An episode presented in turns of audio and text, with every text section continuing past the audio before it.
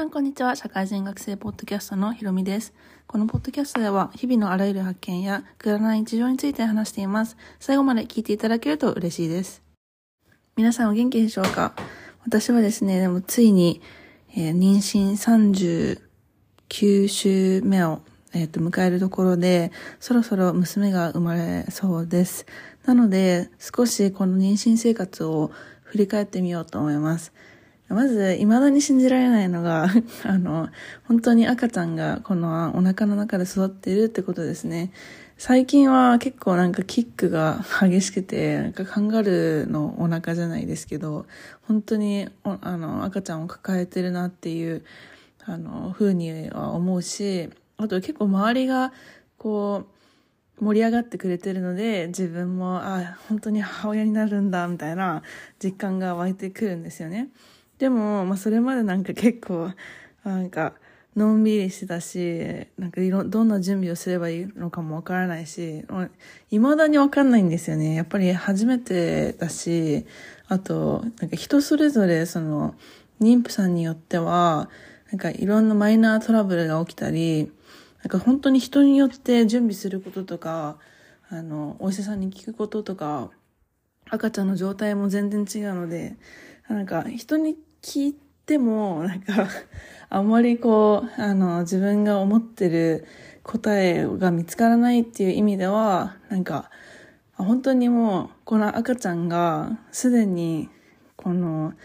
なんでしょう、もう、彼女自体の、なんか、人生を歩んでるな、みたいな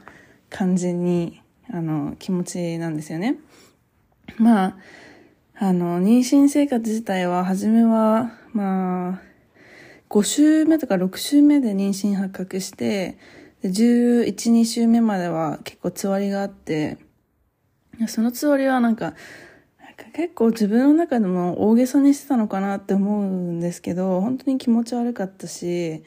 食べ座りだったので、なんか一気にあの7キロぐらい増えちゃって、もう本当にやばいなと思って、もう食べてないと気持ち悪いし、もう吐き気もするし、でも、なんか、その時はまだハンガリーにいて、別居旦那と別居だったんで、なんか誰もご飯を作ってくれる人がいないから、カップラーメン生活みたいな、すごい不健康な生活をしたし、してたんで、それでなんか一気に増えちゃったんですよね。それで、まあなんか、あの、なんていうんですか、まあ、そ、それ以降、12週目ぐらいから、まあ、11週目ぐらいに、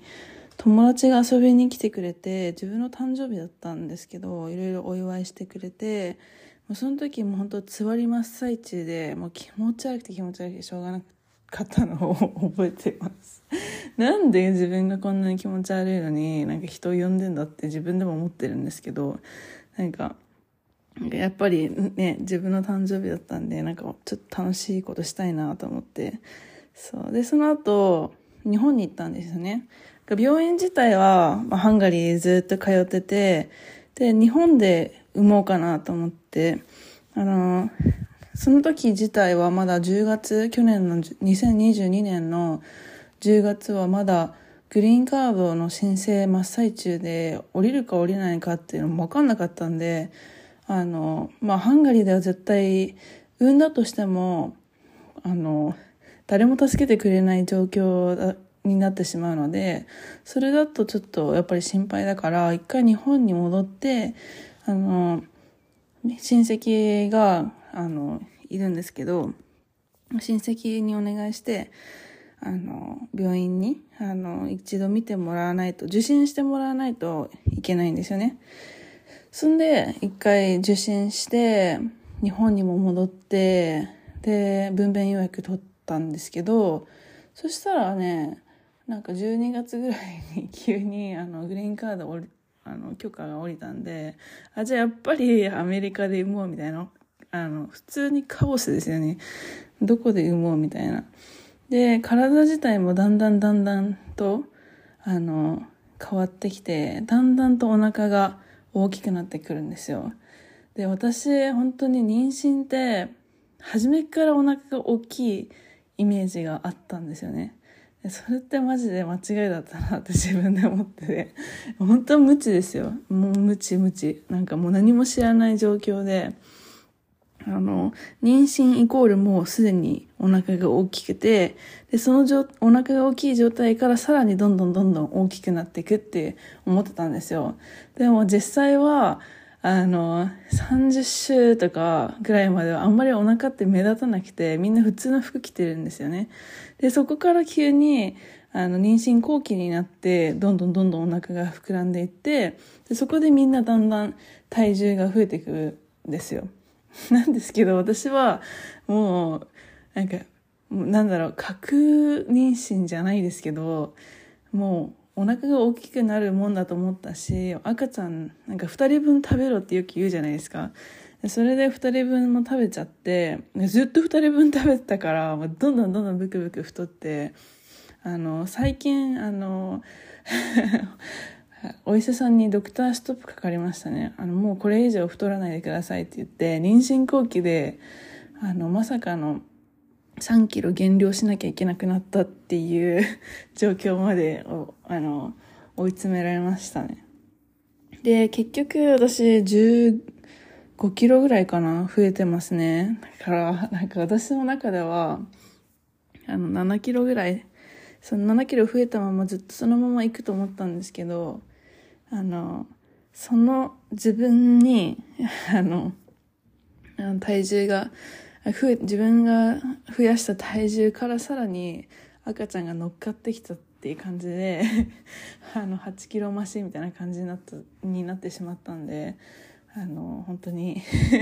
ちょっと失敗したんでまた次赤ちゃんが生まれるあの次赤ちゃんがあの生まれるかもってなった時はそこは本当に。あの自己体重管理とかしないといけないなって思いました。もともとそのブラジリアン柔術もしててでブラジリアン柔術自体は31週目まで行ってましたね。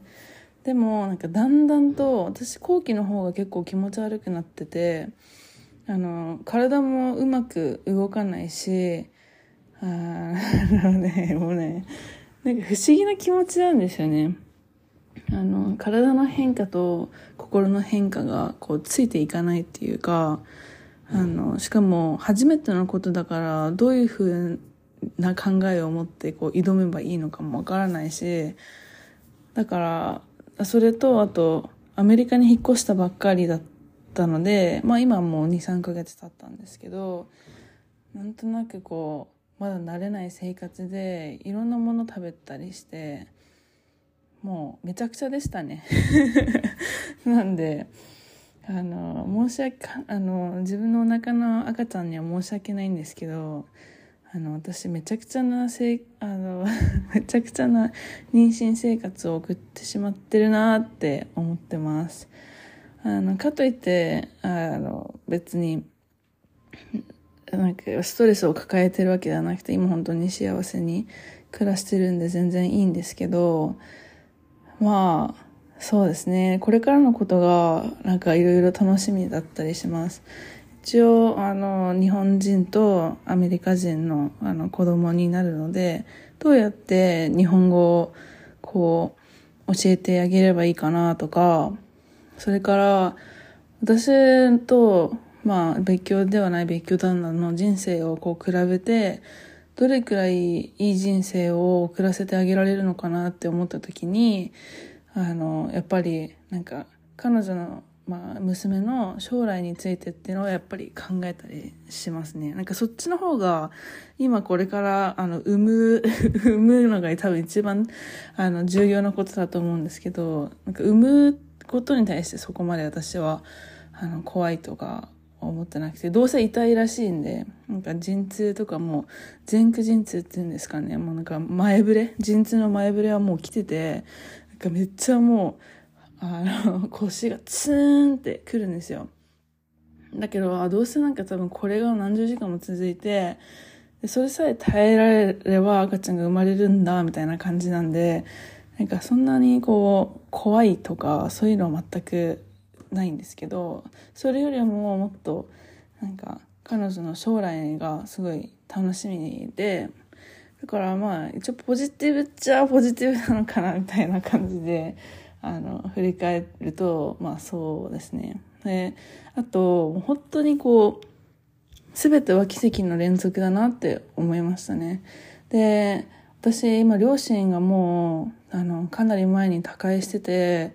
なんかこの今母親になるっていうこの瞬間にようやく自分の母がどんな思いでこう子供をあの授かったのかとかなんかこれまで私を産んでくれてありがとうっていうそっちの感謝の気持ちもすごいあの感情的には込み上がってきててなんかあこういう時に親がいればもっともっと感謝の気持ちを表せられたのかなっていうふうには思ったりしてます。だから、まあ、そういう意味ではなんかやっぱりあの本当にこの奇跡の連続に感謝しつつ、まあ、まあ親いないんですけど、まあ、心の中で感謝の気持ちをこう伝えつつあのいい いいこうあの妊娠っていうか生活を終わらせて赤ちゃんを産んでちゃんと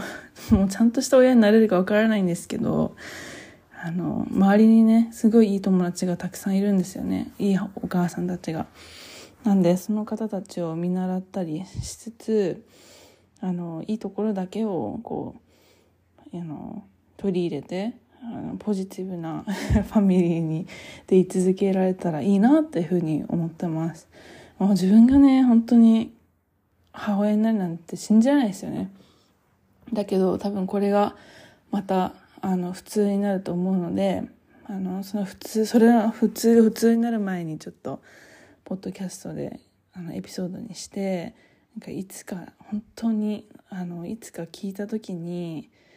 あのあこういう気持ちだったんだって思えればいいかなって思います。それではまた次回はもう生まれてるかもしれません。なのであのねあのまた次回何を話すかわからないんですけれども、よろしく聞いていただければ嬉しいです。それではまた会いましょう。じゃあね